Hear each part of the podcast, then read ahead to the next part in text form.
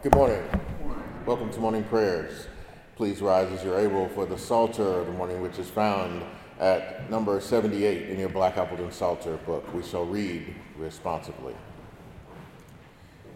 Give ear, O my people, to my teaching. Turn your ear to what I say. I will expound the theme, hold forth the lessons of the past. Things we have heard and known that our fathers have told us we will not withhold them from their children.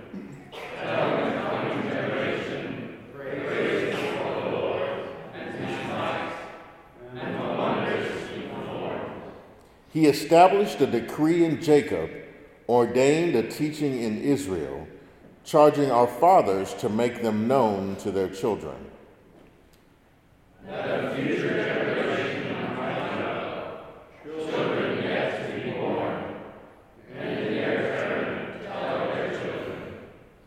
That they might put their confidence in God and not forget God's great deeds, but observe his commandments.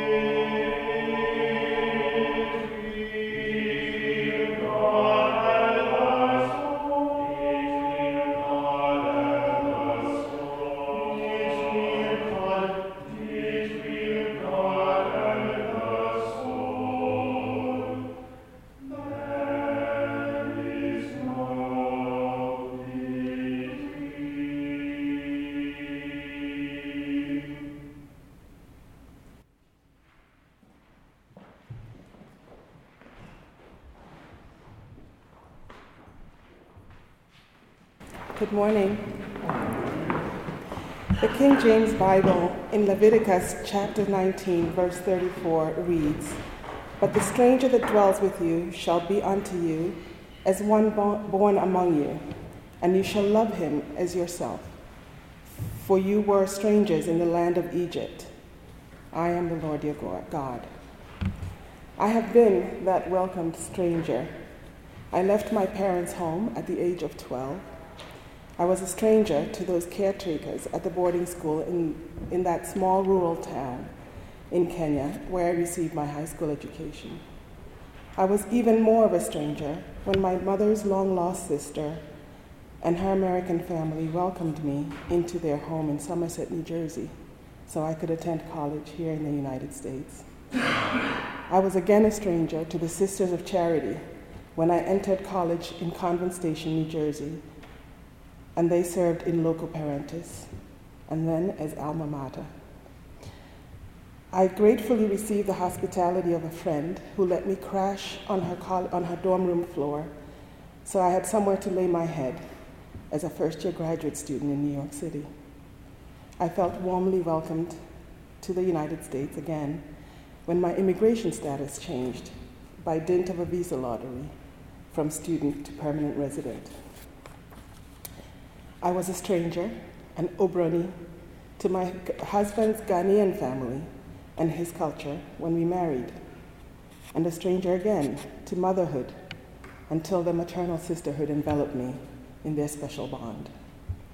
I have been a stranger many times as I've moved from one employer to another, relying on the kindness of coworkers to find the bathroom and to learn my job. 32 months ago, I was a stranger to Massachusetts, to Cambridge, and to Harvard when my family moved here so I could serve in the college. And last July, 30 years after I first entered this country, I earned US citizenship and in November cast a vote for president for the first time in my life. I can no longer claim to be a stranger in this land. In these difficult political times, I am convicted by the admonition in Leviticus to welcome the stranger the one who is alien, and the refugee. Spiritual traditions around the world are full of this admonition. The Quran says in the An-Nisa, and do good unto your parents, and near of kin, and unto our orphans, and the needy, and the neighbor from among your own people, and the neighbor who is a stranger, and the friend by your side, and the wayfarer, and those whom you rightly possess. Verily, God does not love any of those who, who full of self conceit, act in a boastful manner. manner. And again in the Al Anfal, the Quran says, Those who, belie- who believed in adopted exile and fought for the faith, with their property and with their persons, in the cause of Allah, as well as those who gave them asylum and aid. These all are friends and protectors one of the other. A professor of religion at Smith College, um, Andy Rotman, tells us about an, an, important aspect of the spiritual journey in Buddhism called Ativisatkara. I'm sorry, which describes the act of doing something good and virtuous for a guest, for a guest, but not only a guest, not only not any guest. The deed is particularly virtuous when it is done for the guest who arrives unexpectedly, who upsets your plans, and whose manifest needs cause you to sacrifice even the last morsel of grain in your pantry. This term, atithisatkara, translates in English to hospitality, but in Buddhism, Hinduism, and Jainism, it bears connotation of an act of worship, an opportunity to earn divine merit. Like other acts of worship, hospitality in this vein has some recognizable features. A righteous in- intention to sublimate one's needs to another, faith that, is, that the act is worthy, a focus on the recipient rather than the giver, and a sense of well being for the worshiper, having engaged in this act. In this season of inhospitality, it is fitting to turn to the wisdom of the ancients to steer us to these eternal truths anew. The unexpected guest, the neighbor in need, the weary wayfarer, the forlorn refugee, the immigrant, documented or not, the unknown stranger. They give us an opportunity to receive God's grace. Let us end by praying the words of Matthew chapter 25. Almighty loving God, strengthen us to feed the hungry, quench the thirsty, comfort the sick, visit the imprisoned, and to welcome strangers. For inasmuch as we do this for the least, least of our brethren, We have done it unto you and for thy glory. Amen.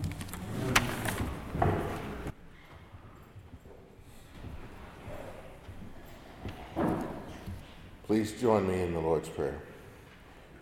Our Father, which art in heaven, hallowed be thy name.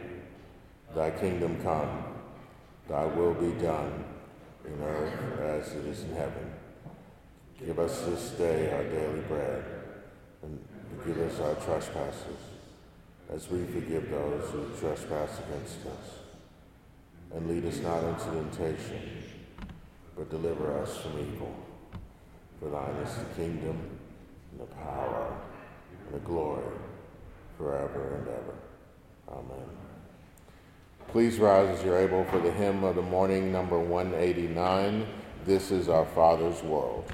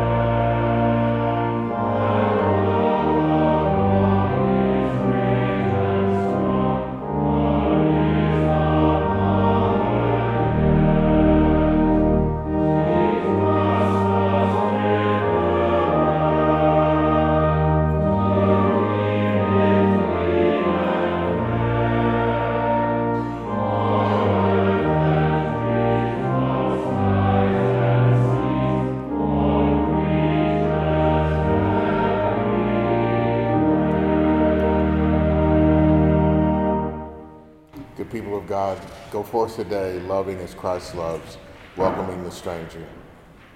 May God grant you peace today. Amen. Amen.